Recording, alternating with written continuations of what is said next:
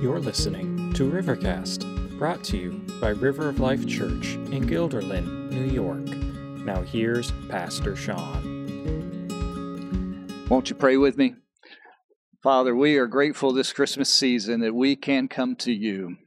And Father, that's not something that uh, only could have been done long ago, but it's something that right today, that each one of us, where we are, can come to you. And when we come to you through your Son Jesus, Father, you hear us. And uh, Lord, what a tremendous privilege that is this Christmas season. And Father, we pray right now that uh, as we open your word, that you would speak into our hearts. And Lord, we need to hear a word from you. We've had uh, as a church family and just as a, I guess, a community and as a state with all of the new COVID changes and all of that, Lord, there's been confusion and difficulty. And Father, I pray that you would help us uh, just as best as each one of us know how to be at peace, to lay that aside, and to let you, the God of heaven, to speak into our hearts. Thank you, Father, for this privilege to be with you and to be together today. In Jesus' name we pray. Amen. Hey, you may be seated.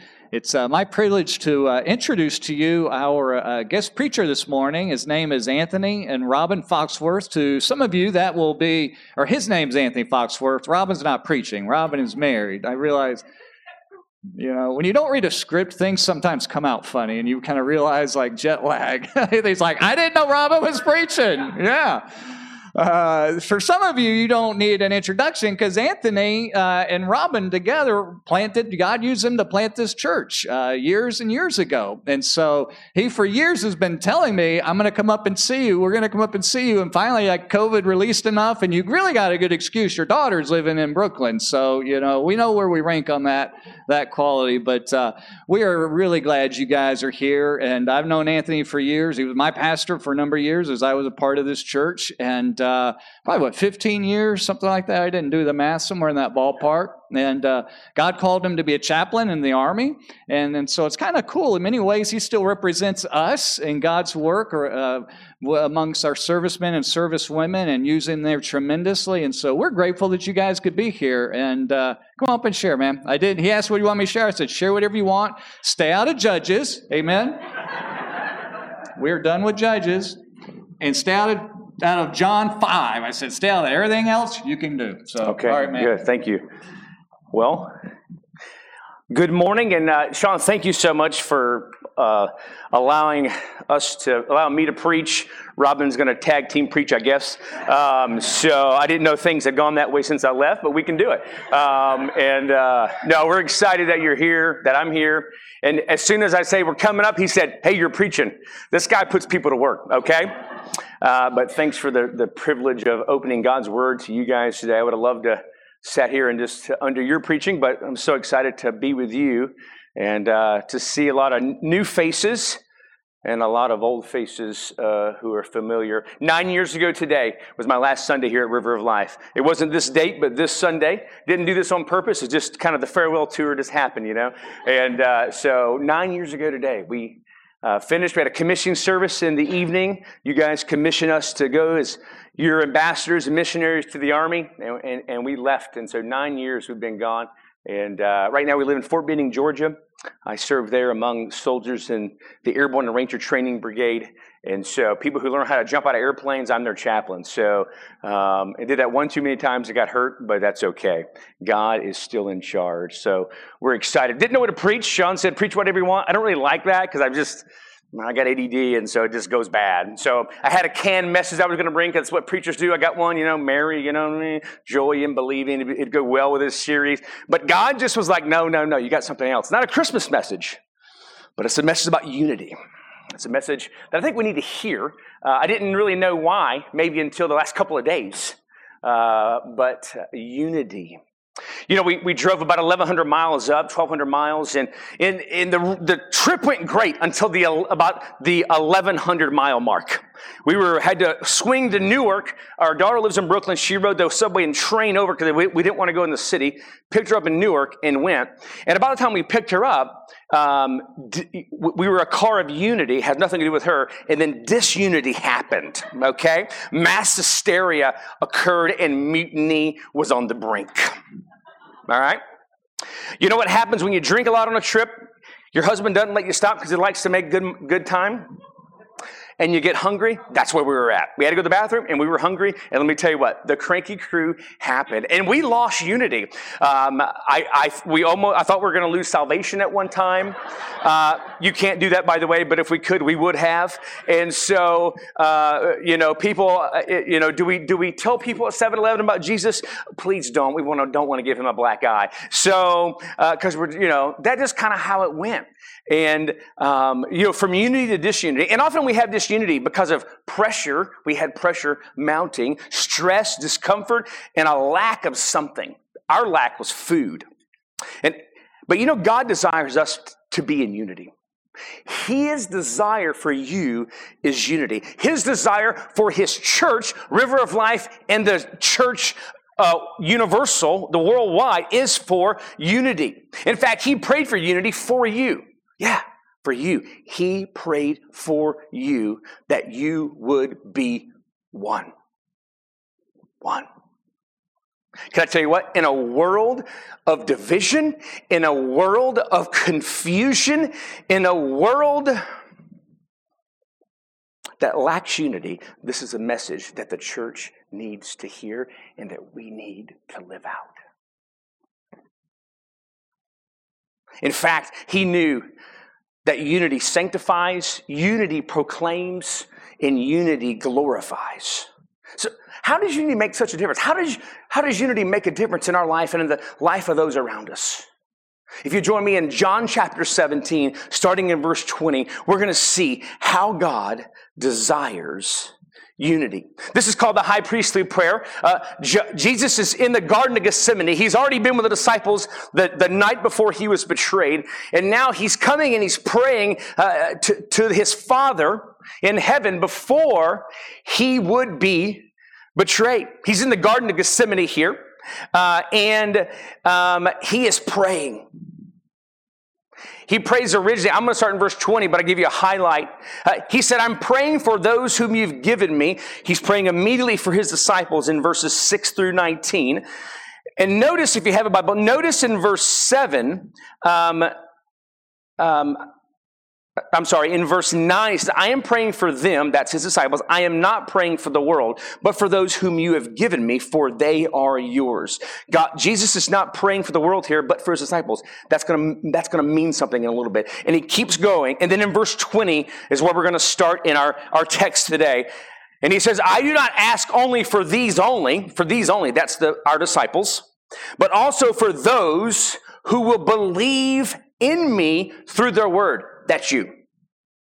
You have believed in Jesus through the words of the disciples. Uh, I didn't hear from the disciples. You did.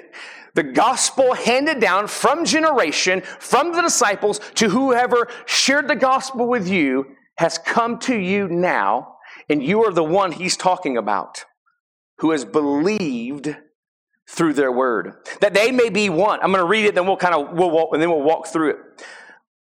So, what's he pray for? He's, this is for you. That they may be all be one, just as you, Father, are in me and I in you, that they also may be in us, so that the world may believe that you have sent me. Verse 22 The glory that you have given me, I have given to them, that they may become one, even as we are one. I and them, and you and me, that they may become perfectly one so that the world may know that you sent me and love them even as you love me. Father, I desire to, Father, I desire that my glory, Father, I desire that they also, whom you have given me, may be with me where I am to see my glory that you have given me because you love me before the foundation of the world. And kind of the capstone of the, of the prayer, O righteous Father, even though the world does not know you, I know you. And these know you, that's you, that you have sent me. I made known to them your name, and I'll continue to make it known, that the love with which you have loved me may be in them, and I in them. You see, right off the bat in verses 20 and 21, believers are in Christ are to be united. If you see in, in verse 20, I do not ask only for these, but also for those who believe in me through the word, that's you, that they may all be one. Be one. That you and I would be one. That the church would be one, that we would be a church united, not a church divided. And I just don't mean church river of life. I mean church. I mean for all those who believe in Jesus, that we would be one. One. We have, um, the, I'm in the, I'm a chaplain in the Department of Defense. We have over 150 endorsing agents uh, who endorse chaplains. 150. They're not all denominations. Uh, but we have approved over th- a list of over 300 denominations in the DoD, and that's all just all kinds of all kind of churches of all kind of religions. Over 300, uh, an approved list. That just means they've been vetted at some level. And so we would see that there's seemingly disunity, and the world sees it. There's seemingly disunity among those who call themselves Christian, not just religious, but even Christians. And so, is that to be? Should, we be uh, divided? Jesus, he, as he prayed, I, says that we should be one. You have believed in Christ through the word, and it's been handed down from generations to generations to generations the same gospel. The gospel that came to you, hear me, the gospel that came to you was going to someone else. You see, God's a sending God. And he sent his son, who then sent his disciples, who then sent their disciples, where the gospel came to you. Now, God had a, a moment in time or a period of time where you would come to believe in Jesus. That's his words, not mine. That you would believe in Jesus, that you become a Christian. But the gospel didn't just come to you, it came to you because it was going somewhere else. And that's important. Because as we go, we should take the gospel with us because there's people in our walk that need, we may be going to Stewart's, but there's people in our in our uh, travels that need Jesus. By worldly standards of success, Jesus had little to show for his mission. He had very little followers. Yet Jesus left his earthly work full of confidence in the work of God through the disciples. And so, what does he ask? What does he ask for, for you and, and, and I? That they may be one, just as you, Father, are in me, and I in you, that they also may be in us. I'm going to stop right there. All be one. Number one, I, I want you to see in this text that unity sanctifies just as you, that in you, that they may be in us. Why? Because it, unity helps sanctify us. God grows us in the midst of unity. Sancti- uh, sanctified means to be set apart for God's special purpose and use. It implies holiness, being set apart for the, from the corruption of the world for God's use. That's you. Jesus didn't just leave the disciples to sanctify themselves. He prayed for their sanctification. The, this process, as as a process that keeps going is not left to us alone. It is the work of God in and through us. And so, what did he say? That they may be one in us. So, if you and I are one, we are one in God. You see, the relationship is um, very much like a marriage. Ephesians 5 talks about this that a man and woman come and that nothing can separate them, that they may be one. He's, he's, talking about the church in Ephesians 5, that the church may be one in Christ, but also one together. We are called the bride of Christ. A bride is never divided. But can I tell you today, friends, the church in America is divided. Because the people in America are divided. But God longs for so much more for his people. God longs so for so much more for you and I.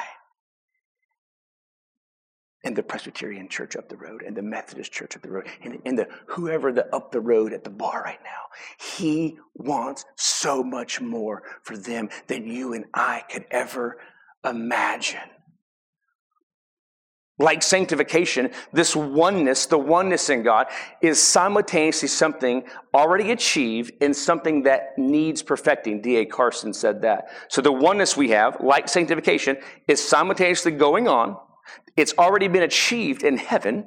God knows our outcome, but it's something that needs uh, also perfecting. Look at verse 23. I in them, he says it again, and you in me, that they may become perfectly one that they would all be one. Jesus envisioned a great multitude before the throne of God of every nation, of every race, of every language, of every class, of every social level. Jesus prayed that they might rise up above their many differences and background and understand their unity, that they may all be one. One day we will all gather around the throne, all those who believe in Jesus. We will gather around the great throne. We will worship him forever, saying, Holy, holy, holy is Lord God Almighty, creator of heaven and earth. And we will will bow down and worship forever. We will not go, What are you? What are you? What are you? What are you? Had a friend who came to move here to, to be a part of a church. Didn't work out well, but be, on, be honest with you. But he, he told this joke. With our then Jim Arant, who led our church planting. It, and it was hilarious, Sean, because I'm just looking at Sean. He, he but he told me this, and, and you've heard it, right? He said, People get to heaven and they're being shown around. We're in a car driving to like a conference. You know, people get to heaven, they're being shown around. It's the St. Peter thing. This is not theologically accurate. I'm just giving you a description of the joke. And they're going around, they're like, man, they hear all this praise and they hear people yelling and running around. Who's that? It's Pentecostals, charismatics. They're in there. They're, they are they are praising God. Hey, come on, come on. What? I smell incense. What's this? This is the Catholics. Keep it down. You know. He kept going. Uh, uh, he goes in there. Uh, you know, it's the Methodists. They're just all kind of eclectic people. Uh, okay, who's this? And goes to the end of the hallway. There's no end to heaven, but just go with it. He goes to the end of the hallway, and he says, "Shh, shh,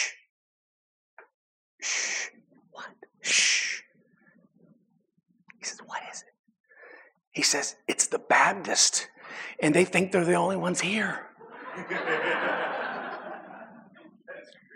we do not Baptist, we, we, all think we have the corner market.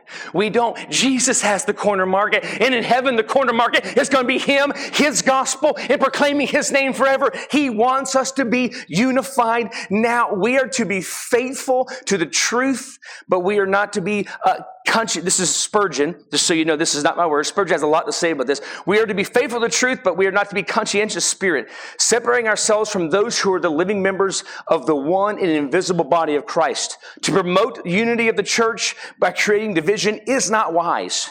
Cultivate at once the love of truth and love the brethren. So why are we not one? Spurgeon, he continues, Sin is a great dividing element. The perfect, the perfectly holy would be perfectly united.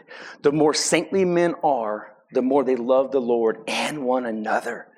And thus they come closer, have a, into closer union with each other.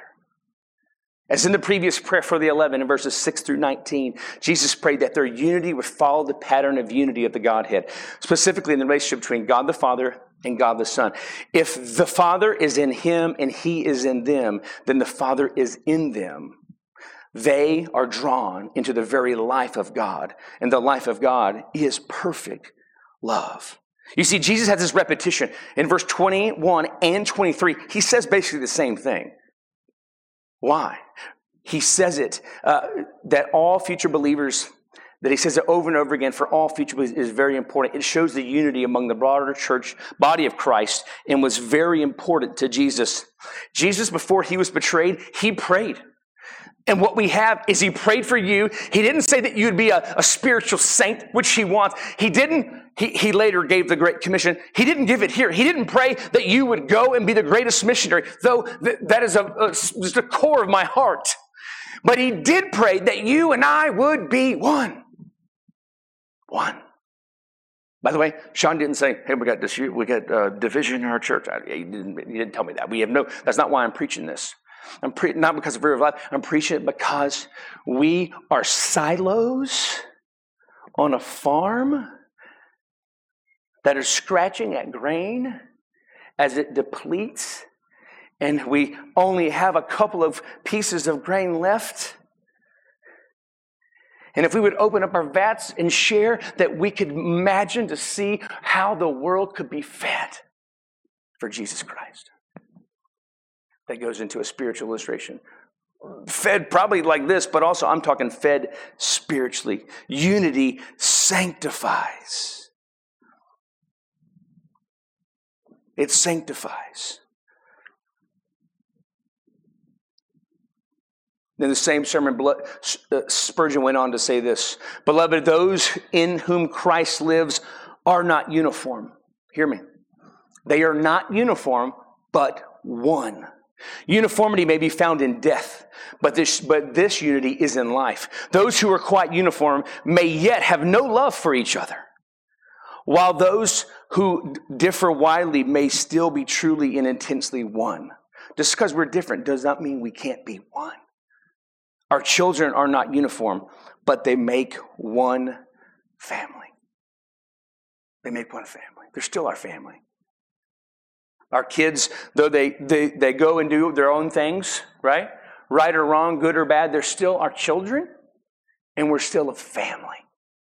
And we're still prayerfully one.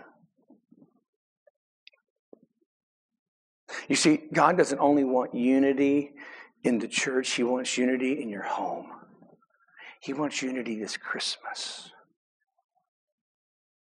But, friends, I think at some level, we're almost in a losing battle that when we have disunity in church, it's the symptom is disunity in our homes. We must believe that this prayer was answered. Jesus prayed it, and that the church is one. Hear me. Our failure is in failing to recognize that and walk in that divine revelation. The church is one. We must walk in it and like it. This reminds us of the unity and love among Christians. It is as if Jesus gave the world permission to both doubt his mission, and I'll get to that next, and his love if the world does not see unity among the believers. Did you see it in verse 21 and verse 23? That I and you, that they also may be in us, so that the world may believe that you sent me. Verse 23. That so that the world may know that you sent me and love them even as you loved me. It, Jesus gave the world permission to doubt his mission and his love if the world does not see unity in the church among believers. He said that. This is difficult. It's difficult for us. Difficult for me. Because sometimes the most unloving and critical among the followers of Jesus directly justify their divisiveness and sharp criticism as love, as in, I only demand that you be exactly as I am because I love you. That's uniformity, not unity. This is difficult because it is because sometimes it is true that there must be criticism, correction, and rebuke in the name of Jesus. This is difficult because even as we understand the words of Jesus here, we also understand that there are many, many reasons why people do not believe.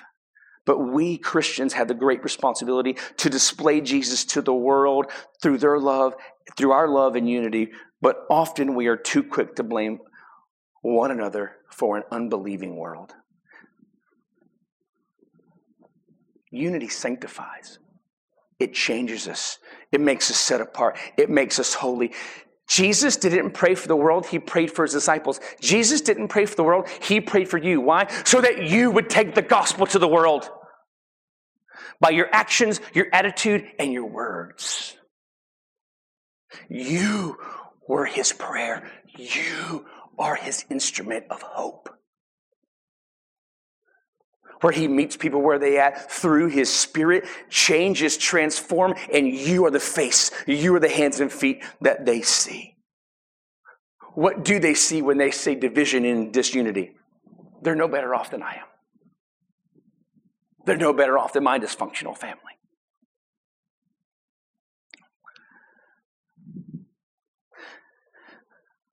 So that the world may believe that you sent me. This is a remarkable statement. Jesus essentially gave the world permission to judge the validity of his ministry based on the unity of his people.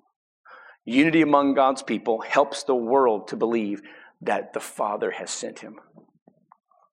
If you think I'm overreaching, we can talk later. It's in the text.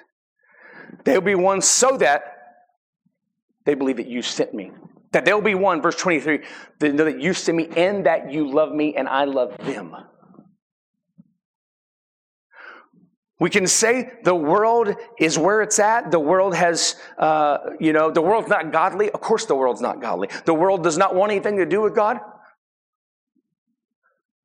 Oftentimes, it's because of what the people of God have done as a barrier for those to come to Christ.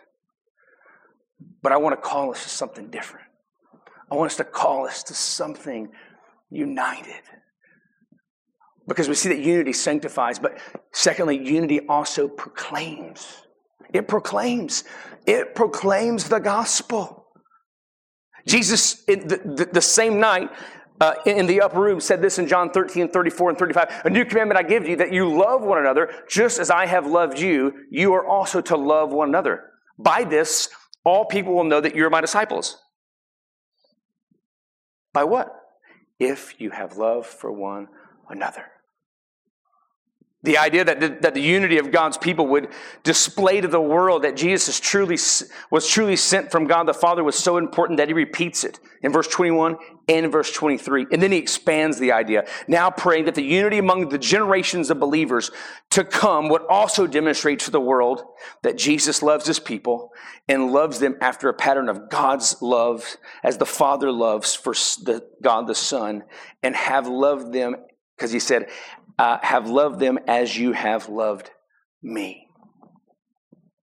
That's the unity in one through love that God has called us to proclaim. Not only with our mouth,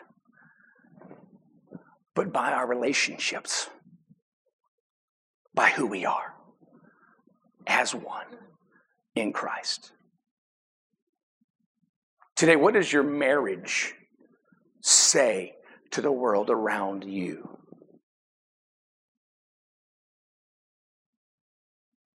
What does it proclaim? That's for you. What does the marriage of the bride of Christ and the communion of his bride with each other, what does it proclaim? Locally and globally. I want to call us to a, a, sense of unity. And I'm not saying let's let's you know let's hold hands, sing kumbaya, and just hey anybody can believe what they want to believe. That's not what I'm saying. But what I am saying is that we lead with love for the purpose of one. For the purpose of one, that those who believe in me. That's what Jesus said in verse 20. He didn't qualify it. Those who believe in me. Unity proclaims. Can I tell you that right now, our disunity is singing loud and clear to the world around us. Jeff Christopherson uh, wrote a book and he said, Three Barriers to the Gospel. I heard this sitting in a building over there on wherever the seminary was, but uh, Curry Road, thanks, uh, nine years. Um, Three barriers uh, uh, uh, intelligence, right? I just don't get it. Um, emotional, I've been hurt. Been hurt. And then volitional, just the will to, to do it. But the emotional, I've been hurt. I talk to people around the world because they come in the army. The army is a microcosm of the of America. From all 53 states, territories, there's 53. There, I'm not not a mistake. 53 states and territories, and I and foreign countries. We train foreign armies, and all the time it is never. I don't really understand or believe who Jesus is, or I don't, I, I don't think this is right. It is, I have been hurt. And we can't get around that because it's sinful people. But what we can get around is the things that we can control that cause this unity. Man, I don't know what those are for you. For other, for other people I've seen, it's gossip, it's backbiting, it's comparing, it's turf protecting, it's lying about other churches. And yes, that happens. Doesn't happen here. I know you have a great, you have a good pastor who loves God. 17 years we've known each other.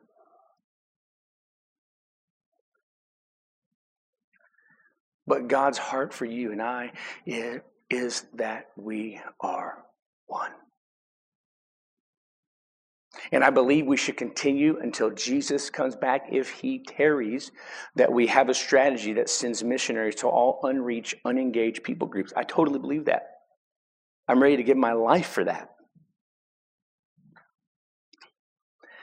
And I think that should be the strategy. But I also think that there could be an amazing movement of God among His people in a renewal and a revival as we come together as one. And that what Jesus prayed for, that the world may know that you sent me and that I love them and I, that they love me. And in turn, they'll tell people about Jesus and they'll come to know that, that Jesus who was sent and the love that he has for them.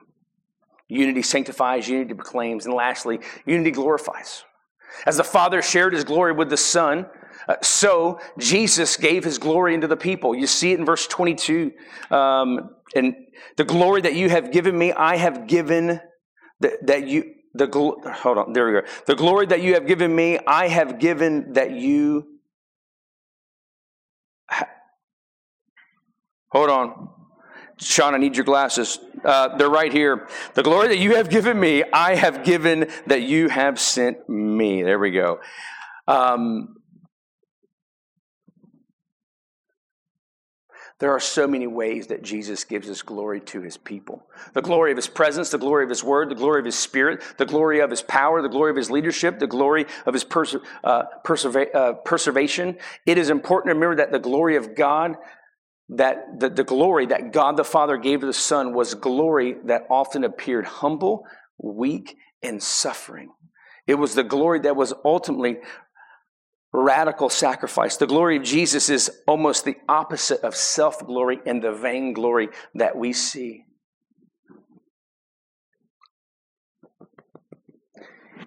If we do what I tried for the first probably four years of starting a church called River of Life in this area. Three years. Six, eight. Three, three years. If we try to apply, and I, I'm good with using some of the principles, if we try to run the church like a business, where the pastor is a CEO, and we try to uh, develop and depend on marketing campaigns for the success of the church, we will fail. You may have a lot of people, but one day you may look around and realize we don't have a church.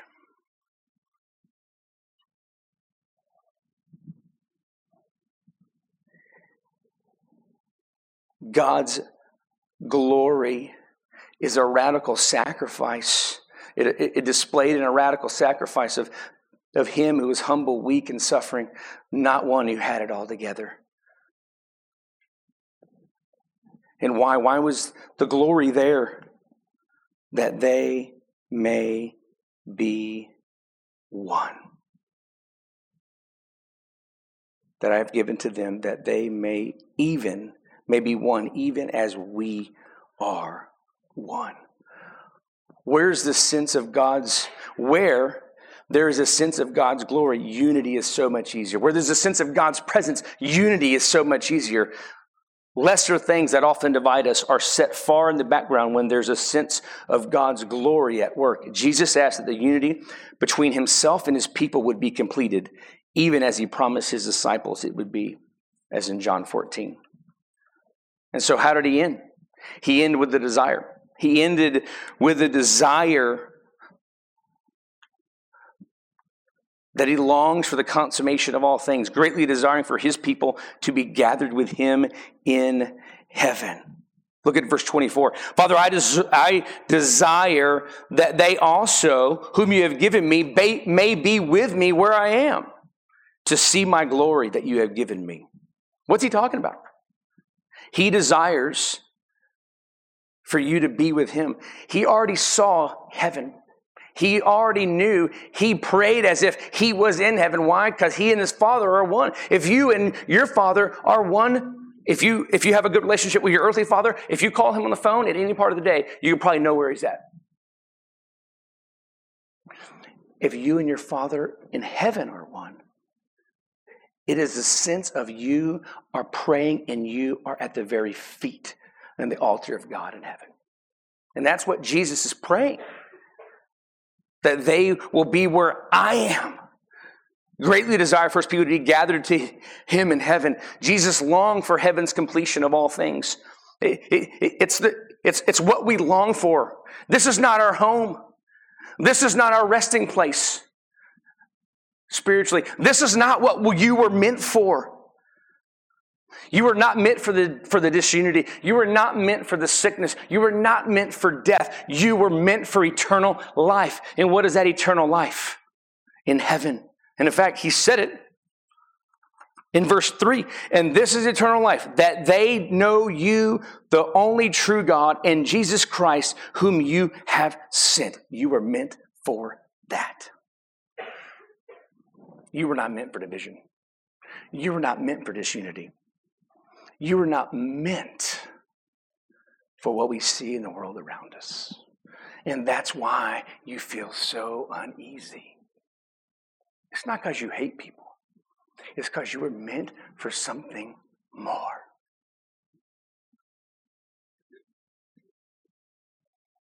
And today, in a world that is as polarizing as ever, mask, no mask, vaccine, no vaccine, race relations are, are tenuous and divided.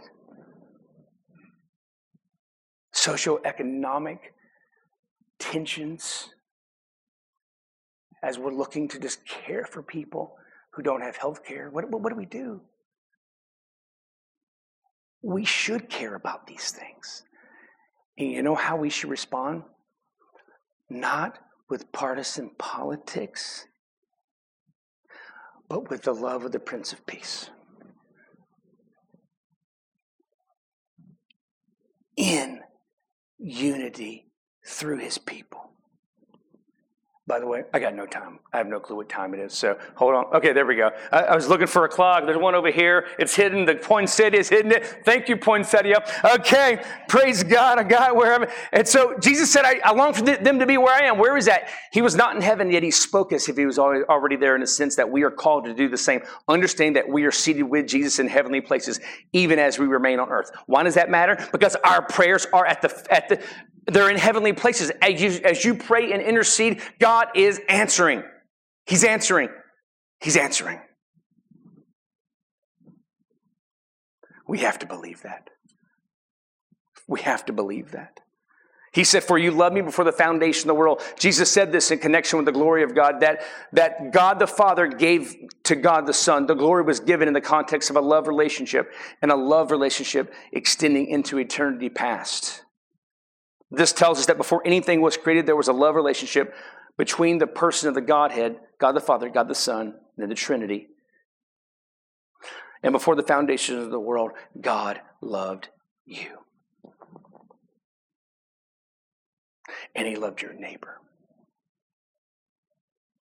And He loved the person who's in the opposite ideology as you. And He loved the person on the other side of the world who we have nothing in common with. He loved them. And you know what he said? That those who believe in him in all those categories are to be one. I've traveled around the world. And no matter where I'm at,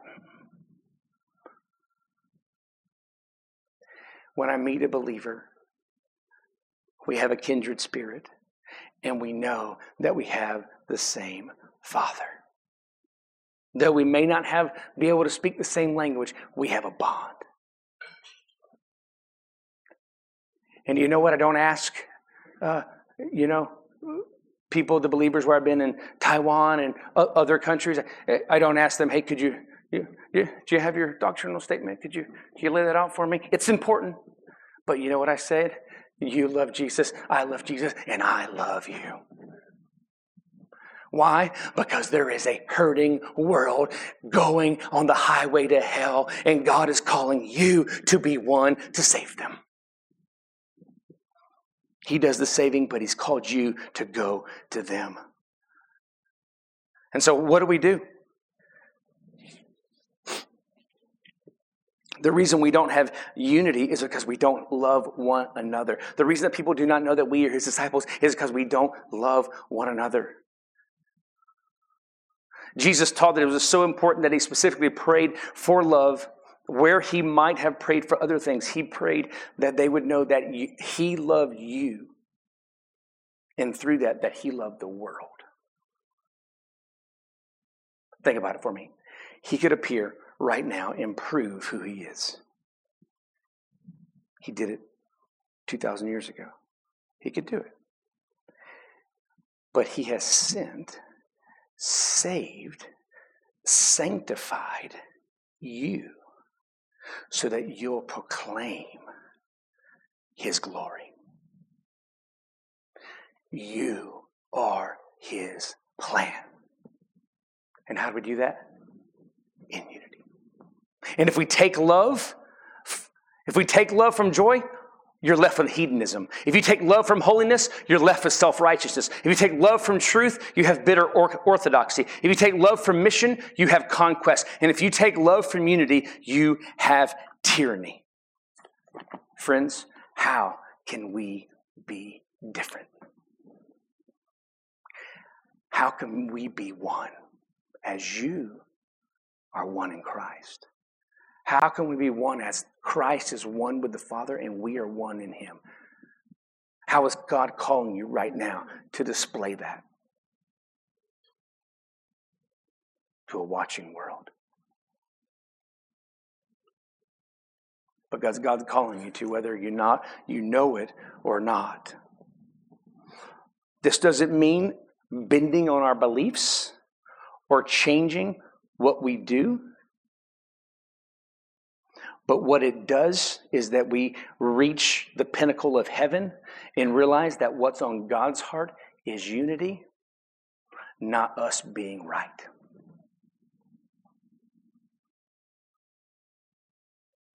I want you to imagine real quick. Close your eyes, bow your head. I want you to imagine a world that sees a church that is united a body of Christ that is united not just here in Guilderland, but in the capital region, not just in the capital region, but around the country, not just around the country, but around the world. Imagine those who love one another as Christ has loved them and gave himself for them. Imagine the difference it would see through the lens of an unbeliever. That when all they see in us is love and grace and mercy. Imagine what God would do in the midst of those conditions.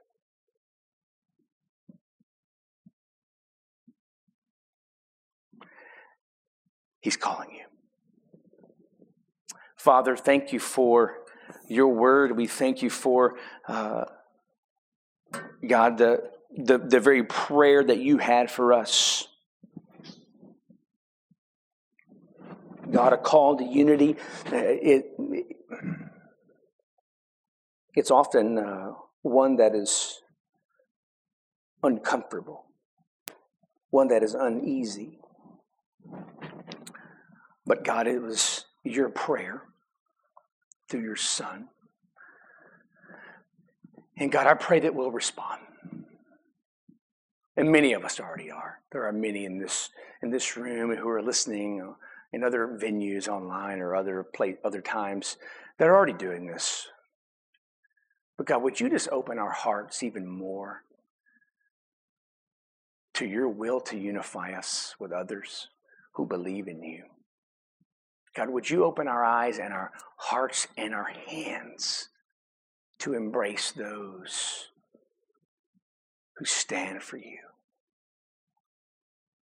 And God, would you so move among the people here at River of Life, God, that they there would be a, a renewal in our hearts and in our minds and a love for others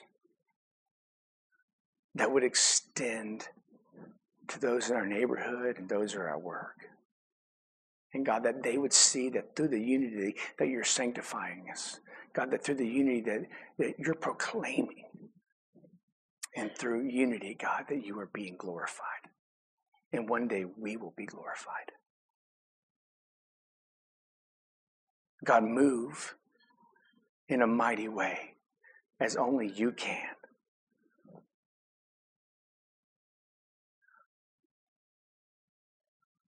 And have your way in us.